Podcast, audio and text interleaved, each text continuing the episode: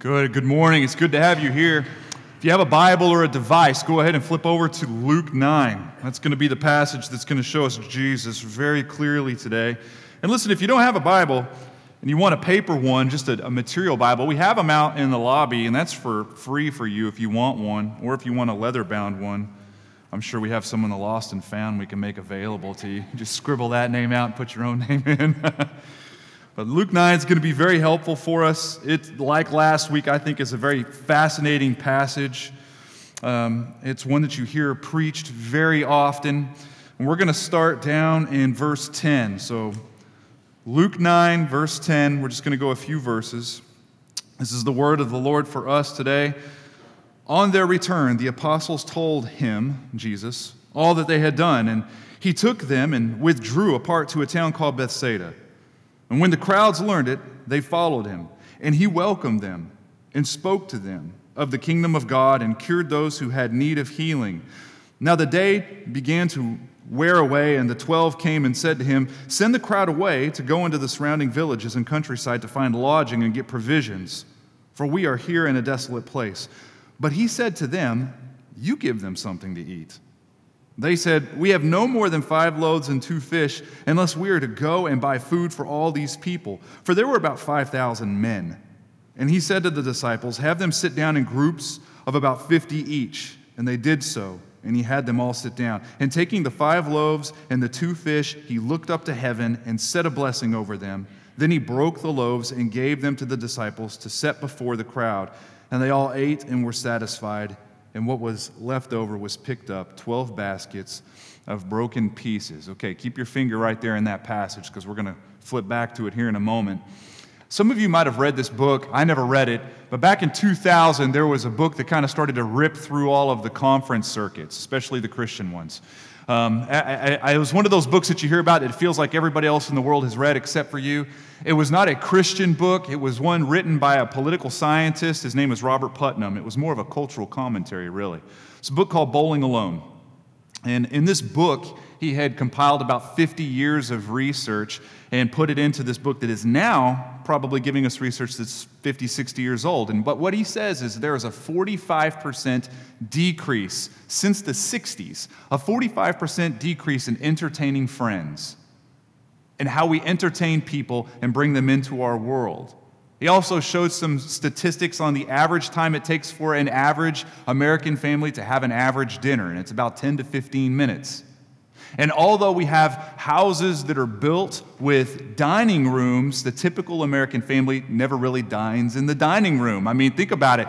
Most of you, you probably don't even have a dining room table. You got like an elliptical trainer over here and an extra desk with a computer on it and some boxes of things you swear you're going to get around to, but you haven't gotten around to yet.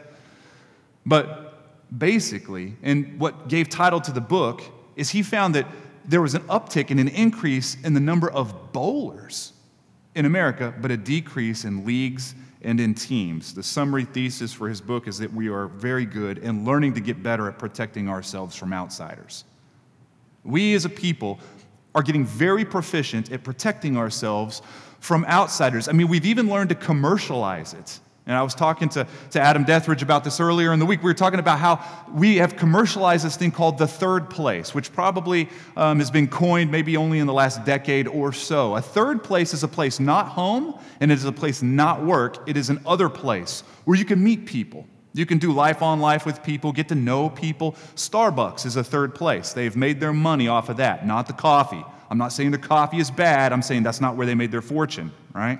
Panera is a third place brew pubs, third places. These places did not exist 50 years ago. If you were going to hang out with somebody 40 or 50 years ago, you went to their home, you met them at softball league, or you saw them whenever church got together and gathered. Putnam also talked about two kinds of relational connections that he was seeing start to wither away. One is what he calls bonding relationships. Now, we've called it something different in this room. We've called them affinity relationships. A bonding relationship is one where you get to know somebody that is a lot like you.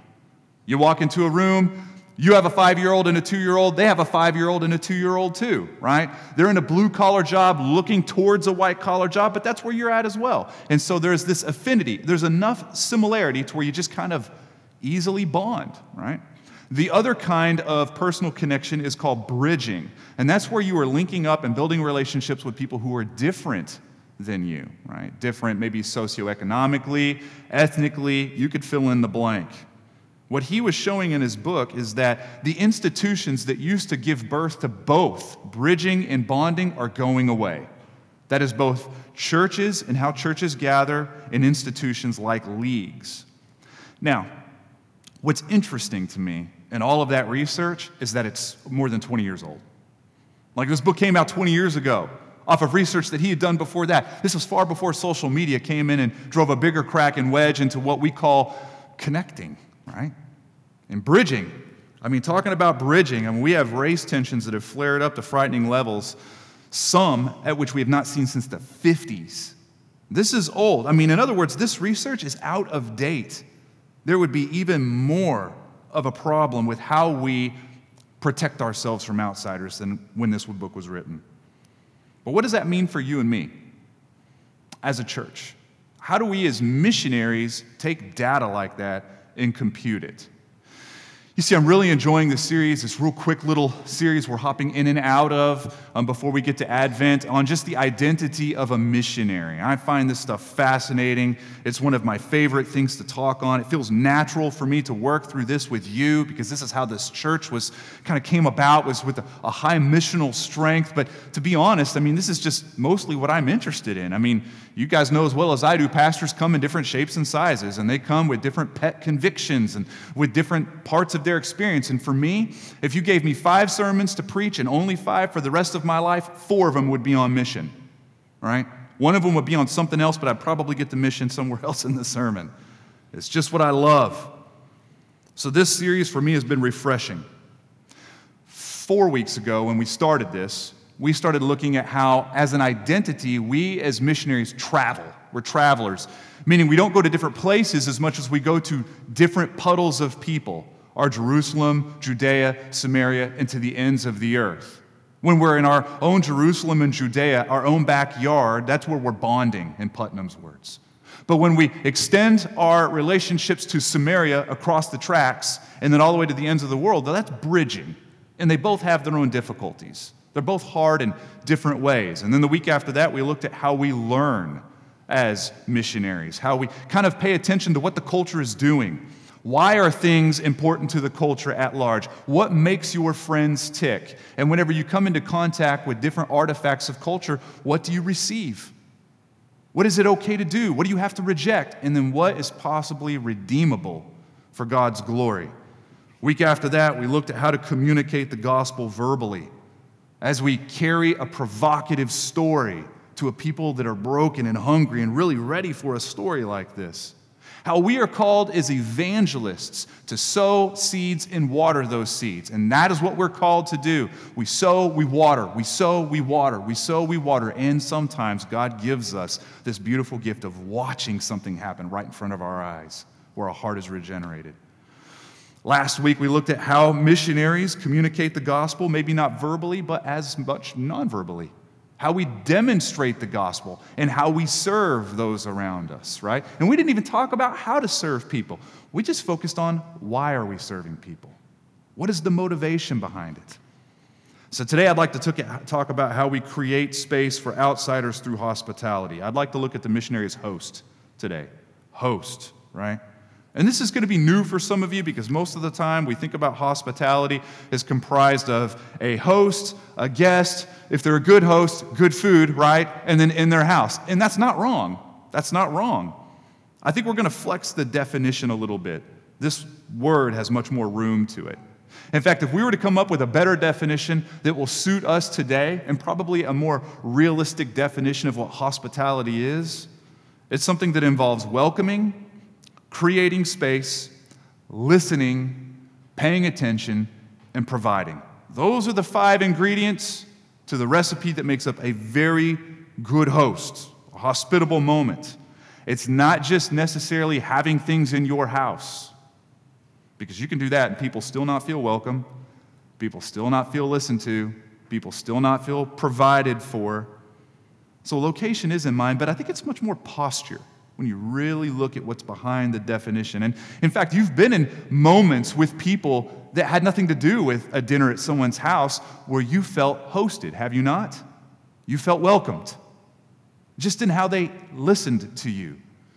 They, they were paying attention to what's going on. They created space in their calendar, in their daily rhythms, in their heart. They were vulnerable before you, they were exposed. They created a space where you could come into their life, and then they provided for you. That could happen in a parking lot, it could happen over the phone, it could happen in work, it could happen anywhere. It doesn't have to be in a home with dinner.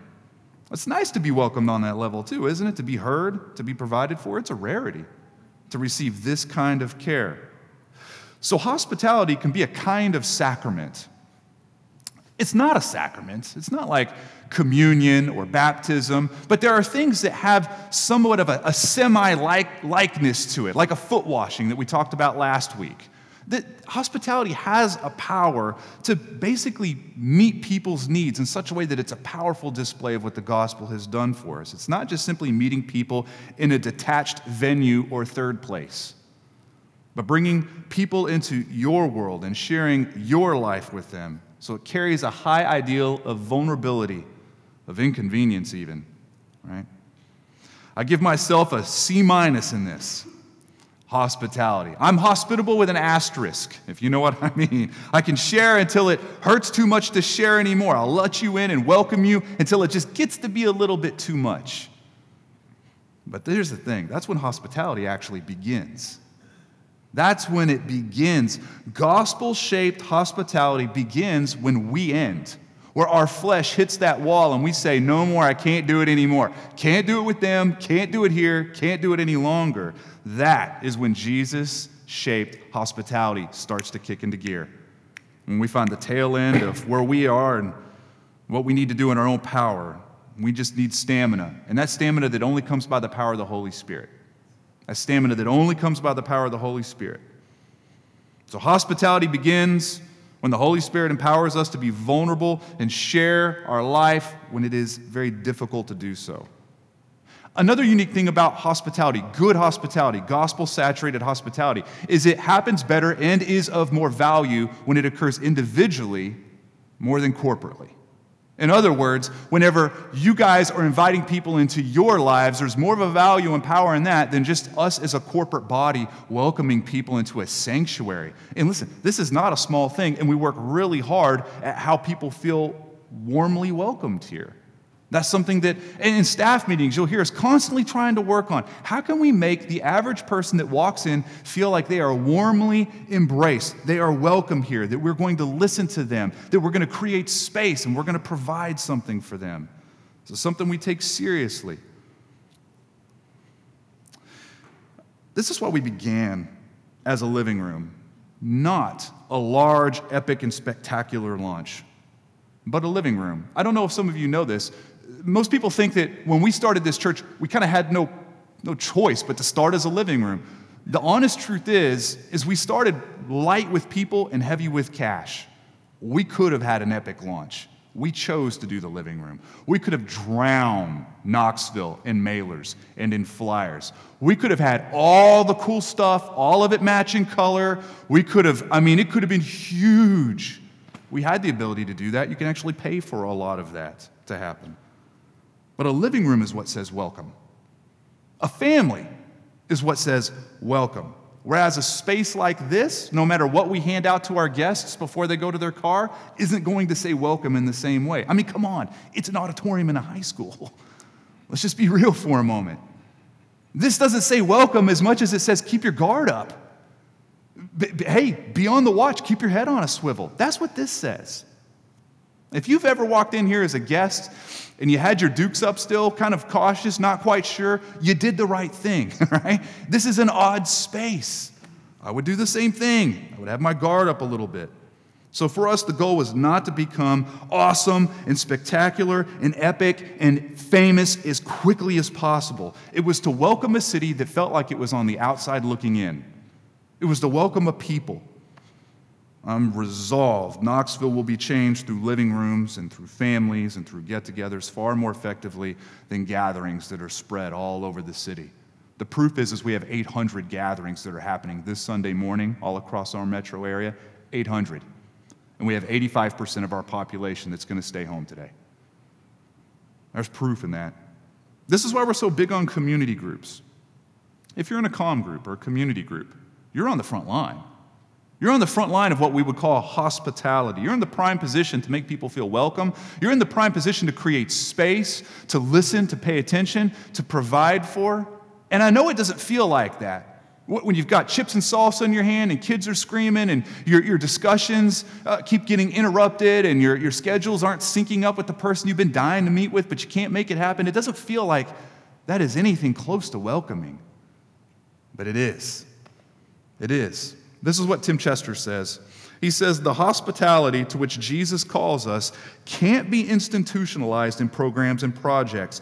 Jesus challenges us to take mission home. Don't start a hospitality ministry in your church, open your home. Now, we're going to flex the definition even beyond the home, but the home is one of the biggest ways we can do this. It's one of the biggest ways we can do this. But there's a cost in this, isn't there? There's a significant cost in this kind of missions work, being hospitable. And I'm not just talking about money. How do we create a welcome space in our lives for outsiders?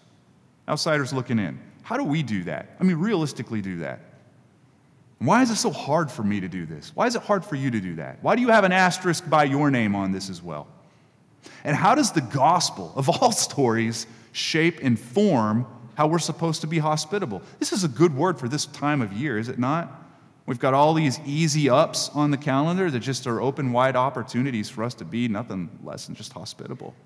Just hospitable. So let's look back at Luke 9. I'm going to pull out a couple sentences. Luke 9, verse 10. I'm going to jump into verse 11. Watch how Jesus builds this environment.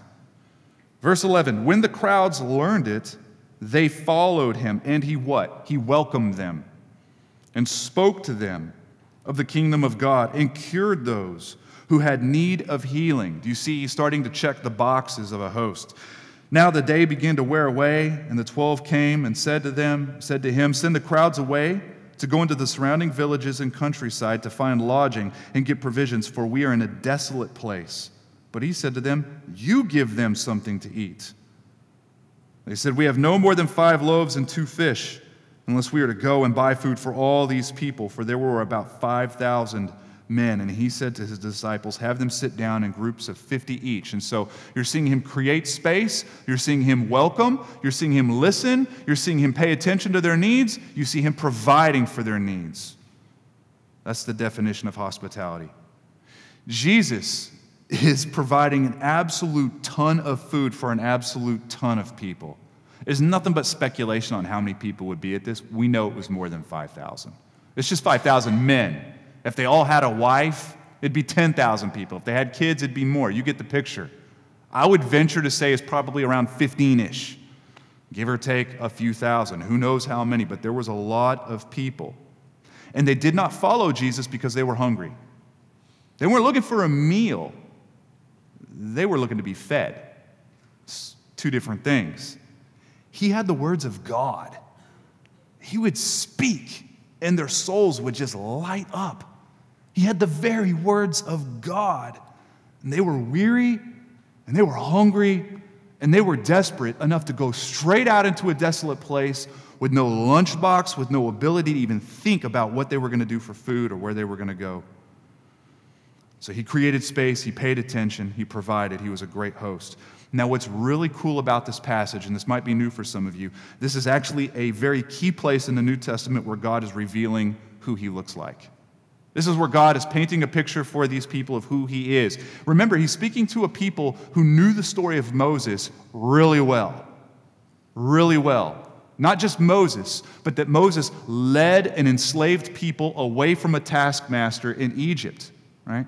A mass exodus all the way up to a Red Sea. They knew this story about how they walked through the Red Sea. They knew the story about how when they came out of the other side, they were a brand new nation. And then they went through the wilderness for a really long time. And then they were led into the promised land. This was their star spangled banner. They knew this, and it was such a cornerstone in their culture that if you were to have ripped that story out, their culture would have ceased to make sense in some very key areas. It was a big piece of who they were. In this moment, Jesus is showing you and me, and especially these people, that he is a better Moses. With people out in a wilderness, a much more needy people, and he is seeing an exodus of a more needy people from a worse taskmaster than just an Egyptian Pharaoh, but even death itself. And he was leading them into a better promised land from a harsher wilderness. This is a picture of the gospel. The gospel as the centerpiece of the story of the Bible is framed with some beautiful stories. This is part of the framing of the gospel. I do get accused from time to time of making this stuff up. Like, Luke, you find Jesus popping up in every single passage. You're reading Lamentations, and there's Jesus. He can't possibly be in everything. I actually think he can. I think that's how we're supposed to read the Bible. I think when you read the Bible, anywhere in the Bible, you should see through the prism and the lens that is the story of God's passion and favor on you through the person of Jesus who lived, died, and lived again. I think that's how we're supposed to read it. But you don't have to take my word for it. We can go to John 6. Look at John 6. It's just going to be a little bit to your right. You could probably flip a few pages to your right if you wanted to. If not, it'll be up on the screen. we're going to be in verse 30. So they said to him, Then what sign do you do that we may see and believe you? What work do you perform? Our fathers ate the manna in the wilderness, as it is written. He gave them bread from heaven to eat. Jesus then said to him, Truly, truly, I say to you, it was not Moses who gave you the bread from heaven, but my Father who gives you the true bread from heaven. For the bread of God is he who comes down from heaven and gives life to the world. They said to him, Sir, Give us this bread always. And then Jesus said to them, I am the bread of life. Whoever comes to me shall not hunger, and whoever believes in me shall never thirst. Jesus is God's hospitality to mankind. The Father is being incredibly hospitable. And his deepest provision is Jesus, who is a better manna to a worse mankind in deep need and in deep hunger this feeding of more than 5,000 souls, it's a cool story. I mean, no one hears this story and just the first time they hear it think it's stupid. Everybody loves this story. But it's much more than just a story, it's the Bible beckoning and pointing to a different Exodus that's going to come much later with a better Moses. Where God would give a rebellious people manna to satisfy their hunger and give them life, God now gives us Jesus to satisfy our hunger and give us eternal life. That's what we see. That's why this is in your Bible. It's important for you to know that as a New Testament reader, you and me, as we read this New Testament work. Exodus is not detached from the gospel, it's partnered with the gospel. Exodus picks up and holds the gospel for us to see it more clearly. It elevates the gospel, it puts it on display for you and me. That's what's happening here. Now, this isn't the only time we see Jesus host people. We actually see something very cool, very odd where he even hosts people in moments where he was the one invited in as a guest. People would have a dinner, they invite Jesus in, and he ends up being the most hospitable person in the room. We see that happening. And he usually uses the meal as a moment that satisfies people around him, settles scores, makes peace. The meal was important to Jesus. Jesus was always eating with tax collectors. They would invite him in, he's the best host, and it happens over food people that the world considered an enemy. I mean, think about Zacchaeus, Matthew, when Matthew was called. The first thing he did was march straight to their house and they broke bread together.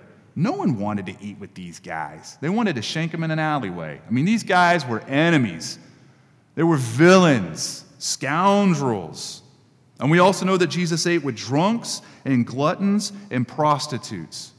We know that. It says in Luke 15, and the Pharisees and the scribes grumbled, saying, this man receives sinners and eats with them. Why eat? Do you ever wonder that? Why not like a long walk or a sing along, game of chess, anything, campfire? Why food? Why food? Did you know that there's a reason for that? It's important for us to see the power of a shared meal and what that represented in the ancient world. We talk about this in our last partnership class. So if you're in our last partnership class, this will probably be the second time you've heard a piece of this. But back in the ancient world, kings, power brokers, influencers, they would enact peace treaties by sitting down and eating with each other.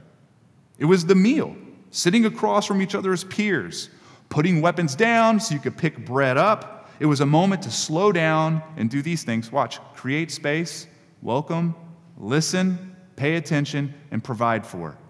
It was a moment where enemies would become friends and gifts would be traded back and forth. It was a moment where deep vulnerability was exposed. I'm sitting down with you as an equal. We're going to slow down and we're going to figure this out. We're going to become friends. This is why eating with tax collectors and prostitutes and drunks caused so much tension with all the religious elite, because Jesus was simply being hospitable to the wrong people. It's like every predictable high school movie.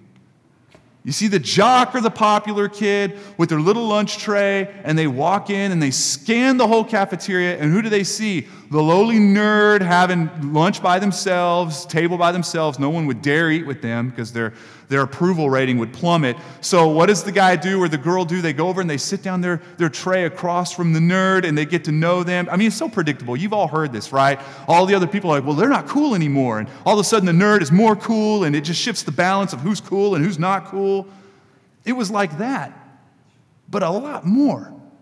Drunks, gluttons, prostitutes, tax collectors. He was welcoming the unwelcome. He was establishing peace with enemies, and he still is. He's doing it today. He's doing it this morning. Churches today are going to have, I guess, a meal of sorts with Jesus. Today, there will be drunks and gluttons and idol worshippers and vandals that will receive this kind of ministry. By the way, this ought to change how we see the Last Supper. It should change how you see a broken body on a cross. It should change actually how you see communion. Let me just, a little bit of a side trail, but I want you to just indulge me. I'm going to flip one page over, Luke 6, and I'm going to verse 53. This is giving people the fits, this passage. This might put it in context for you going forward. John 6:53. So Jesus said to them, Truly, truly, I say to you, unless you eat the flesh of the Son of Man and drink his blood, you have no life in you. Right then, the whole room stopped talking. You know what I'm saying? They're like, wait, he did not say. Did he say? He did not say. That's what's going on. Verse 54 Whoever feeds on my flesh and drinks my blood has eternal life, and I will raise him up on the last day. It's like he's purposely stuffing the most offensive words he can find in these phrases. For my flesh is true food, and my blood is true drink.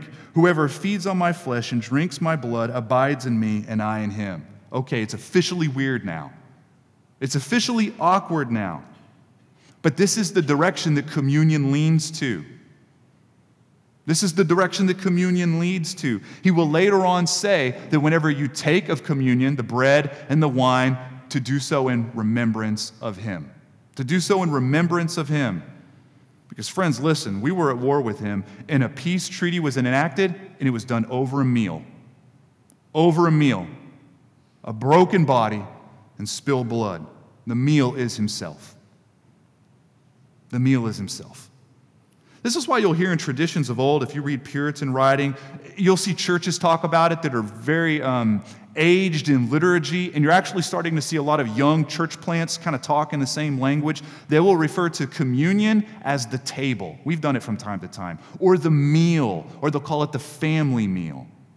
That's why. That's why. It's a place where there is no more fighting, it's a place where we put our weapons down, where enemies are made friends, where gifts are given, and space was made, and welcoming occurred, and provision found its way. Communion is a meal of hospitality, a hospitality from a very good God to a people that are undeserving. This is why we call communion the table under the cross. It's a meal we can't carry hatred into. It wouldn't make any sense, would it? It's a meal that represents grace given to us totally despite us. So, so far we see that God is very hospitable to mankind through the person of Jesus, who is better manna and who is our meal. We see that right now, right? And now we see if, if, you're, if you're savvy and you've been able to follow along the last few weeks, that when we are sent into the mission world as missionaries, we're not just sent into a mission field to, to talk and to do and to think and to befriend, but we're actually called to host. And not just host, but host in the same way that we were hosted. In the same way that we were hosted. So the big question for you is what is God calling you to let go of in order for this hospitality to happen in your world? Because you can't have it without letting stuff go. What is God calling you to let go of in order for this hospitality to make sense? I'm going to come up with three big ones that I've seen. There are a thousand more I'll never talk about today. But one of the things that I think is hard for us to let go of is comfort. We don't want the inconvenience of emptying ourselves, it's uncomfortable. It's inconvenient. Everyone in this room has a different level of tolerance on hosting and being hospitable with, with, your life. Take the room out of it with the food, just with your life. We all have different squeal points. And it's usually at that point where you're being asked to let something go that you squeal the most. And that's actually the point where you need to invite the Holy Spirit in to give you the durability to go way beyond what your flesh is able to do. Because as we've already seen, where your body wants to say no, where your flesh wants to say no, where your self says enough, that's where hospitality begins. Gifted hospitality begins there. When I welcome people at a personal cost, I show a God who welcomed me at a personal cost. So my hospitality can either preach the gospel very well or it could preach the gospel pretty poorly. But it's going to do one or the other. So I have to pray. I have to pray here. This is a major point of prayer for me when it comes to hospitality and just having that posture. Another thing we fear losing is control. Because as I said, hospitality became uh, a little bit of a sacrament of forgiveness. And the problem with that is, is we don't like to forgive. We just don't like to forgive. So if you're struggling with somebody in the church, even me, if you're struggling with someone, don't carry that into communion. Don't eat something that represents forgiveness if you can't forgive. Come on. If you're not able to give grace and to reconcile and to forgive somebody who sinned against you, why would you go and take a meal of something that symbolizes how that was done deeply for you? Don't celebrate grace given to enemies if you're just willing to keep collecting enemies. This is why the Bible speaks so thoroughly to reconciling before worship. You'll see that a couple times in the New Testament. Is there a bub between somebody in the church and you? Go get that solved before you keep worshiping. That's the layman's terms of what God is saying to us. And then the last one we're afraid of losing power. I would like to comment on this a little bit. This typically happens with the poor. Does not have to happen with the poor, but it typically happens with those who are disenfranchised. We find it easy to connect, but we don't want to see ourselves as equals with those. This is what Putnam would call bridging, not bonding. Christine Pohl talks about it. She is a seminary professor, I think at Asbury, in her book Making Room. She says, Often we maintain significant boundaries when offering to help those in need. Many churches prepare and serve meals to hungry neighbors, but few church members find it easy to sit and eat with those who need the meal. We are familiar with roles as helpers, but are less certain of being equals, eating together. Many of us struggle with being with those in need. Our helping role gives definition to the relationship, but they also keep it decidedly hierarchical. This is what she's saying. We like the hierarchy because it defines our relationship with those below us and it keeps it neat and tidy. I serve, you receive, next in line. It keeps it simple, really, to be honest with you. Becoming friends, that's, that's different. That's different. And this is why we're tempted to make hospitality and mission occur on our terms. We want control of that. We want control of that. And you might say to yourself, but Luke, I don't struggle with that, being in control of that. This is how it sounds when it comes out of our mouth. I won't give them anything, they're just going to spend it on beer. Does that sound familiar? I'm not going to give anything to them, I'm just going to spend it on beer. A, how do you know? Maybe they are, maybe they're not. B, why does that matter so much to you? Now, I know why people say this. It is no love to enable somebody who's addicted to something. It's no love to keep giving them money where it will purchase something that will just keep tearing them apart, right? We all agree on that. But if that was your only concern, then you would take them and get them something to eat, or you'd eat with them by creating space. and welcoming, being vulnerable and inviting them into your life, listening, paying attention, and providing? Man, the first time God leaned into me on this was rough. I remember it was probably a decade or so ago. And it went from me just walking by a person to me grabbing him and bringing him into a restaurant with me where I'm pretty sure he was uncomfortable. I know I was uncomfortable. I think everyone around us was uncomfortable. But what happened over time is we started telling stories and asking questions, and I learned about him and he learned about me, and we actually laughed a whole lot. We cried a little bit. No, he did not become a Christian. No, he did not become a Christian. We were both nervous. It was an awkward goodbye, as you can imagine. But I wonder if that's a better picture of hospitality than just walking right on by the guy. I think why we say this is because we don't want to be made the fool. We don't want our treasure that we give to somebody that is what we in our mind see below us, we don't want that treasure to be abused or mishandled. It keeps us in control. And here's the truth your hospitable nature, it will be abused, it will be mishandled. You can count on it. You can count on it. You open your home, people will mishandle it. Right, com group leaders, hosts, you open up your heart, people will abuse it. They'll mishandle it. You open up your checkbook, it's going to get mishandled. It's going to get abused. We have some folk in here that work with the disenfranchised every single day. You can ask Nick Raugus this. He'll tell you how tempting it is to build a structure of hierarchy where you stay up top and they stay below, and you can keep it nice, you can keep it neat, you can keep it tidy. But here is the beauty of a passage like this Jesus came as a host, knowing that he would be abused and mishandled. He knew it. He knew that this would happen. And he did not revoke his welcome, he did not revoke his provision. In this story, I am the drunk glutton begging for money and treasure that I'm just going to spend on booze. That's me. And he is the host that makes space for me and listens to me and cares for me and provides for me. Listen, there's a thousand more reasons that we struggle with hospitality in our lives. We all, like I said, put an asterisk by our name on this. But why is it hard? It's just because it calls us to go to an uncomfortable place where we're incredibly vulnerable, heavily exposed. But here's the gospel you are free to be vulnerably exposed, and you are free to give deeply at your cost, at the benefit of others, because such was done for you. There's nothing on this planet that you can hold on to that can really, really satisfy you quite like God. And when you are mishandled, and when you are dropped, even that brings you into a closer relationship with the Lord. Because hear me, you can't have an intimate relationship with God unless you experience the same things He experienced.